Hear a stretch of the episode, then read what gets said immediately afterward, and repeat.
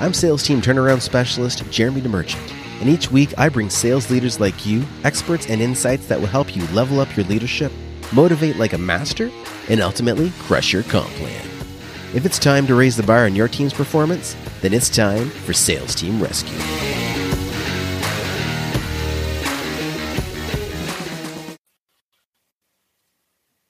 We're live. Welcome, welcome, welcome everyone to this week's edition of Sales Team Rescue. I am your host, Jeremy DeMerchant, and I'm very excited today to share something that I think will be really, really valuable to you. Um, but before we dive into it, I'm doing a few uh, shares here on Facebook just to spread the word. Um, guys, so if you're watching me live, post in the comments, say hi, where you're watching from. Um, this is going to be a really cool episode. Um, we're going to go solo today. I'm going to go solo today. And I want to cover three really important pieces if you really want to grow your sales team. So before we go there, I'm going to do a little bit of this. Bear with me for a second because I've got people waiting to see this episode in other groups.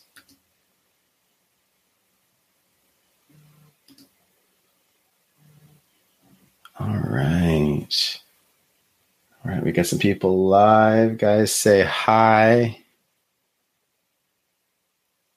All right, now while I'm doing this, I'm going to jump right into the goodies here.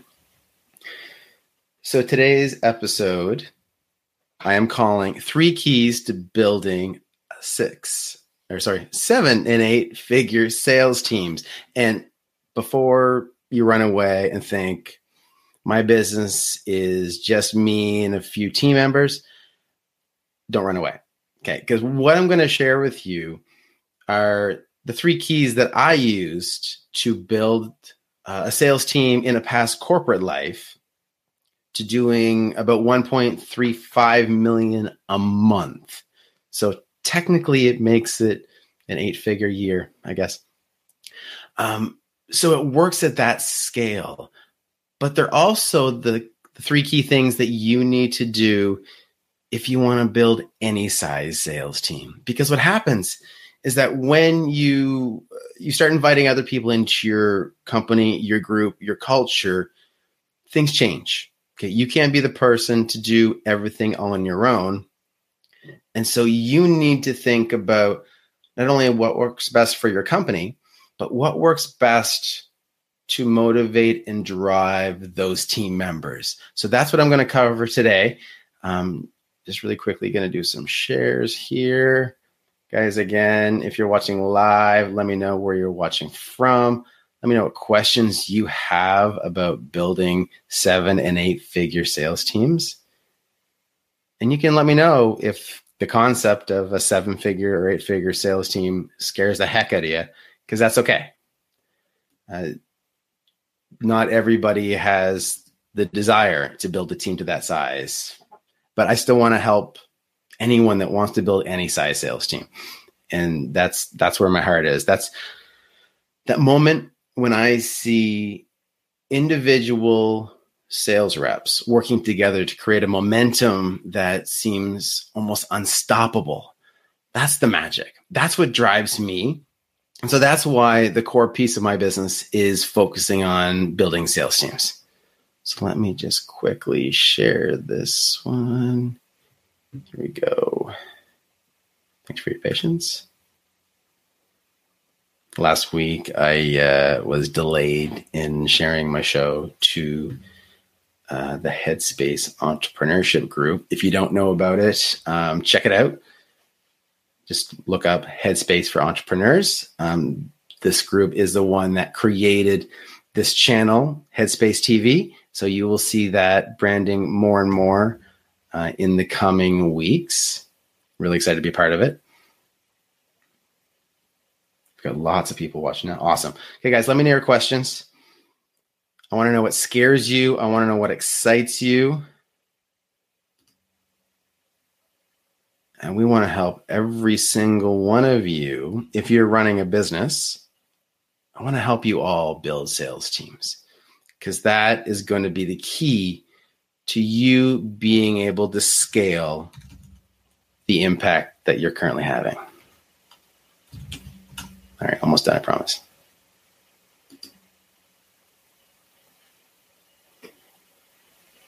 Since Facebook agrees with me. Awesome. Okay, so let's dive into it. Number one, the number one key to building seven and eight figure sales teams is this you want to make your people matter. And what do I mean by this? Well, sales teams are made out of people. Okay. And just like you, as a business owner, as a manager, your people, your team, the people in your company, they have their own goals, they have their own dreams, they have their own priorities. And if you want to put them in a position where they want to truly commit all of their working hours to serving you and helping you get your goals, you need to make them feel like they matter to you. Okay. Now, I know they do. Okay. When you have a team, even if it's just one sales rep, or maybe it's not even sales, it's just someone else on your team that helps you. Maybe it's a executive assistant, virtual assistant, whatever. This is so vital to the growth and success of a company that I know it matters to you, but it doesn't matter what I know. It matters what your team members know, what they feel when they think about the relationship that you have with them. So, when I talk about making sure that they matter, it's really making sure that they know that they matter. If they show up every single day whether it's to do sales calls or maybe it's somebody working on a project, a design project, or um, so even something that's task specific. Let the person know that they matter and do this by reaching out, connecting, see how their day's going, see what you can do to help them. Um, I was listening to an audiobook, and let me uh, pull it up really quick because I want to get the title right because it's awesome. Wait for it. Okay, well, I'm looking for. Oh, here it is. It is called. Come on, interweb. Okay, it is called "The Best Team Wins: The New Science of High Performance" by Chester Elton. If you really want to know all the secrets that I use in building a sales team, grab that book. It's amazing. It's one of those books that I feel like I could have and probably should have written, but he manages to articulate it all in a much more effective way. Um, so you want to make your team feel like they matter by asking them questions, getting to know them. Ask about their personal life and not in a you know in a way where you want to like get into their business, but find out what's important to them. Find out what's on their mind, what may be distracting them. You know, I've had teams where people have um, had loved ones that that were sick, and that's stuff that I want to be aware of because if I have a huge project that I want to put somebody on, well, I want to be aware of that stuff so that one, I don't overload them when they are emotionally and mentally somewhere else, right? I want to give somebody the space to to handle things the way they need to. I don't want someone to be burnout at work and then go home and try to help somebody else through something. I want to be aware of that balance. And I'm not saying don't put somebody on a project because they got stuff going on but be aware of how hard you push someone based on what's going on outside of work.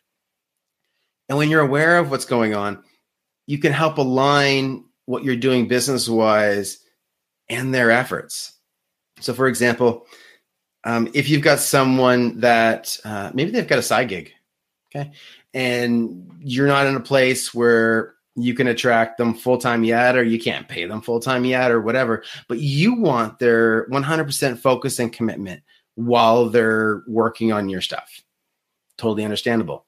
But if their mind is always thinking about you know the other paycheck, the other job, it's really hard to to actually get a hundred percent focus.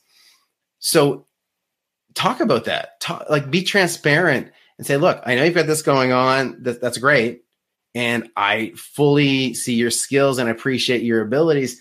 And I want you to eventually be all in over here. And this is my plan to do it. And so while we're in the process, let's make sure that we're creating the best opportunity for you here while we build it.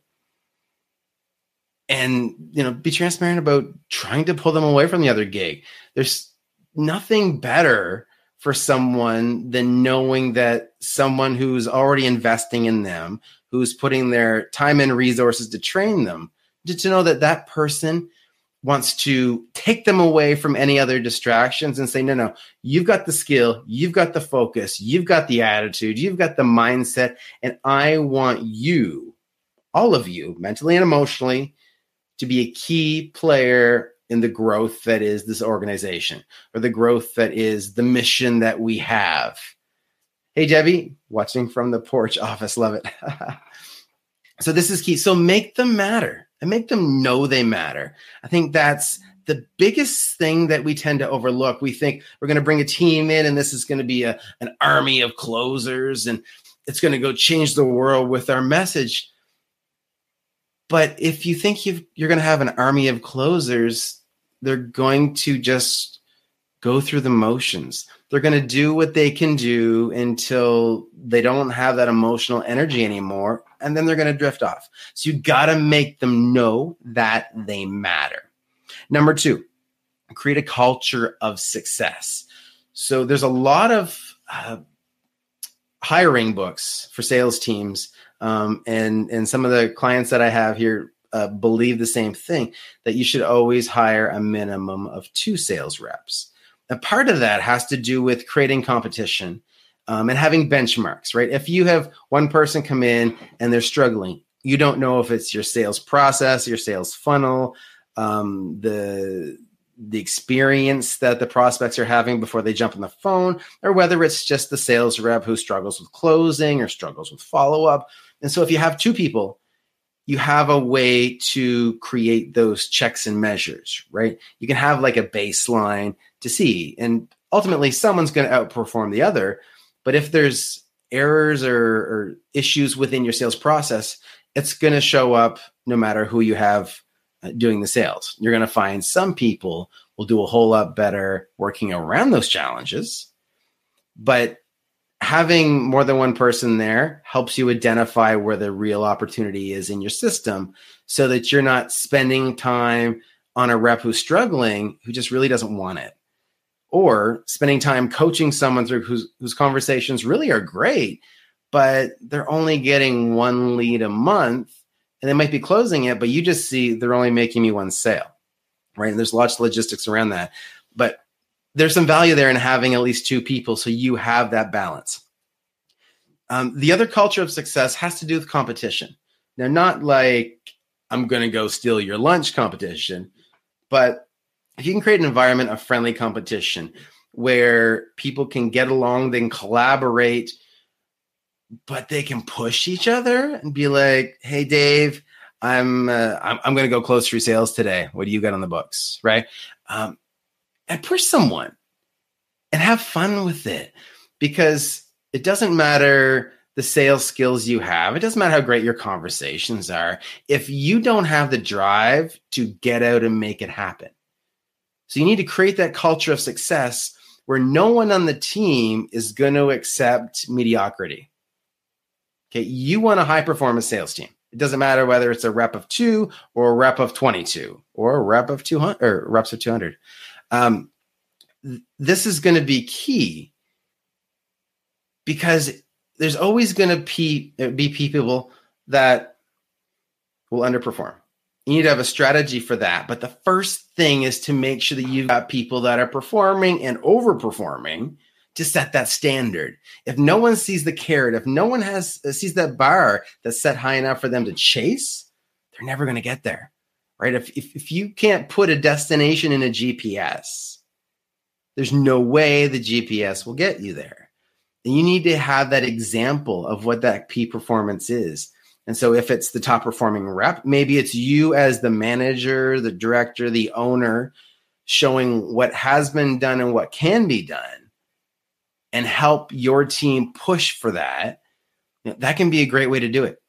But there's multiple ways, multiple strategies, but creating that culture of success where you share the wins, you've got a little um, competitive edge. You know, you guys are having fun. A little nudge, nudge. Hey, I closed the sale this afternoon. What did you do? Right. Um, creating that experience inside is really, really powerful. Also, uh, when there's a problem, work together to solve it. If I want to, uh, you know, as a sales rep, I have a problem. I want to feel comfortable saying, Hey, I've got this problem. I'm stuck in this part of the conversation. When someone says, I don't have time, I don't know what to say next. Or this person says, I want to talk to my spouse or my partner. I don't know what to say next. Create a culture where that's okay. We want to move past it as fast as possible, but don't penalize someone for saying, Oh, I have a problem. Okay. You want to have the resistance be around being okay with the problem, right? If they have the problem, let's talk about it. Let's find the solution. Let's work together. And you need to be open and honest about this problems in order to get better. But don't let people be okay with just having the same objection they struggle with for three, six, nine months at a time. Get them in there, get, get other team members in there. You get in there as the coach, the manager, the owner, whatever, and help them overcome it, but do it together. Okay. Don't make it about penalizing them. If someone has the guts and the trust in the team, in the leadership to say, I'm not being as good as I can right here, give them credit for stepping up and doing it, but then give them everything they need to be able to make that shift. And then if they don't, then there's another conversation to be had. But that's number two create a culture of success. Um, the other part, actually, with that, best practices. When someone's doing well, what are they doing? And whether it's you, the person running the team, or it's an individual rep, like if you're struggling, um, you know, like Jim Padilla says, if you're on your first day in a sales role, you want to do everything you can to figure out how to start generating revenue for the company, even if you're not ready. Maybe it's go tell a friend about the products they sell. Maybe you're not ready to do a full sales process, but unless you're the only rep there, there's other people that can close, right? So, what's working for people? What are they doing well that you can model?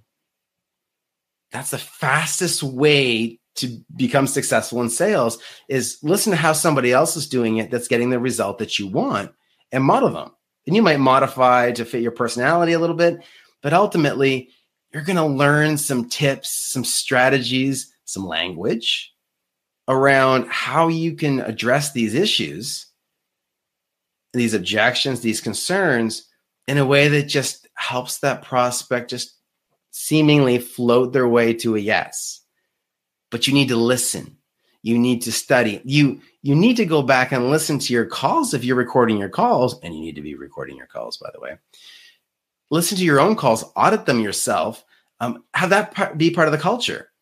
Make yourself better. You don't rely on everybody else to make you better. You need to make yourself better as a salesperson, um, but also as a manager, as a business owner. You need to keep working on your skills too.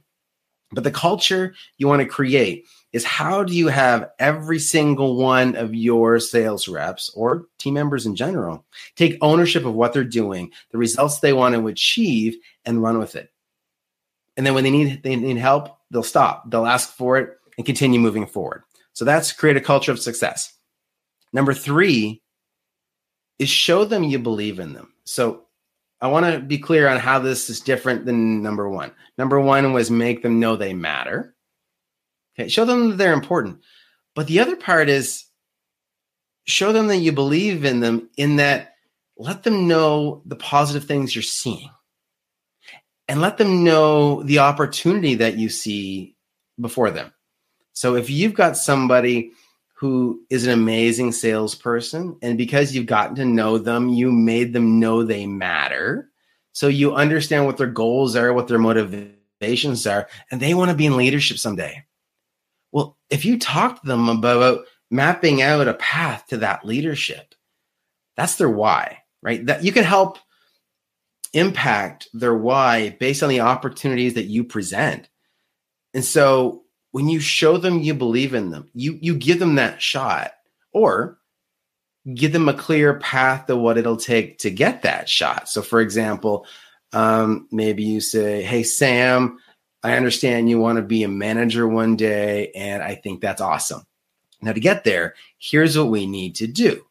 And maybe you map out a plan where you get together every couple of weeks and talk about the skills that are important to you for Sam to become a manager, whether it's people skills, whether it's just sales numbers, um, focus on follow up, things like that. You want them to be exhibiting the behavior that you feel a leader should have. And they need to lead by example.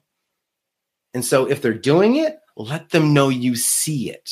If they're not, let them know that that's a gap and it needs to be filled for them to get to where they want to be. So those are the key pieces, guys. So that was three keys to building seven and eight figure sales teams. One, make sure your people know they matter. Two, create a culture of success. Three, show them you believe in them. Okay, guys. So post in the comments. Um, let me know how this impacts you in your business. Are you your sales team? What do you need to do to make sure you're performing at your peak? What things do you need to create in your business, in your calendar, um, with technology to make it easy for you to track to make sure that you're holding yourself accountable to something. One of the biggest challenges as a business owner is when I'm doing my own sales. It's so easy for me to say, well, I got something more important to do. I'll call that person back later. And then later never comes, right? Last week I mentioned something. I said next week is where sales go to die, right? And that's when you you push a follow up next week and say, oh, yeah, I'll call you next week. But I've also heard the quote, tomorrow's the busiest day of the week because we keep putting things off. So, what can you do today to build a structure in your business, whether it's for you or whether it's for your team? What can you do to help make sure that there's some driving factors, some commitment, some carrot that they're chasing, whether it's um, growth in the company, maybe it's money that motivates them. Um, what can you do? And for you, it has to do with money on some level. You want to generate more income. Maybe you want to give yourself more time freedom. Maybe you want to grow a business to create a bigger impact. Maybe you want to spend more time with your family. Maybe you need to generate revenue to create more money for your family because your kids want to go to private school or you want them to go to private school or you want that vacation. In order to do that, you need to create systems some of them can be technology driven, but a lot of them you need to have emotionally driven systems. So you need to tap into your why. Do you have something right behind your computer screen or maybe on your desktop that represents what you want to have built or developed or created in your life 12 months from now?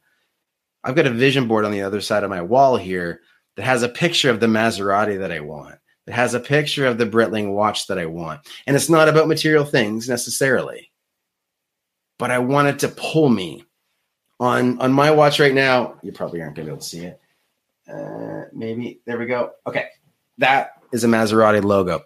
I do not drive a Maserati today. I will, but not today. So every time I look at my watch to check the time, I see it's time to go earn that Maserati every single day.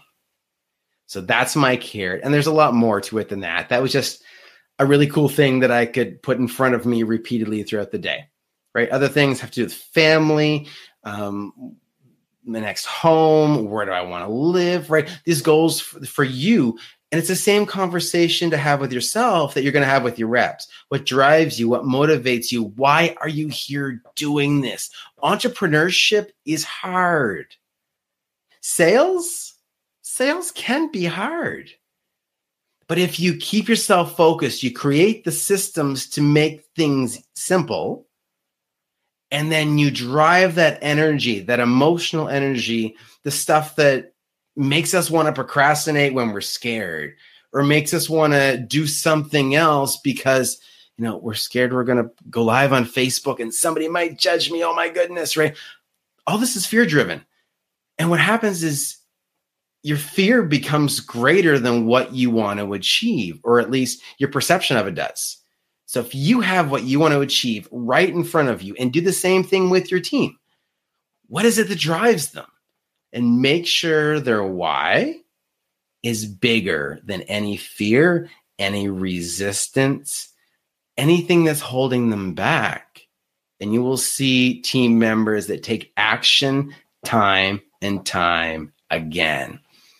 Guys, that's it for this week. I'm Jeremy DeMerchant. This is Sales Team Rescue. That was the three keys for building seven and eight figure sales teams. We will see you live next Wednesday at 2 p.m. with a special guest. But you're going to have to tune in to find out. Cheers.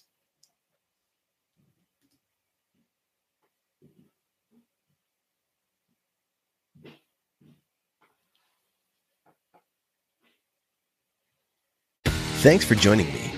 Let's keep the conversation going. You can find more episodes and a link to join our online community over at salesteamrescue.com. If you haven't already, be sure to hit subscribe and give the show a review to help us reach more sales leaders like you. If you'd like our support in creating your own high performance sales team, book a call with us at salesteamrescue.com.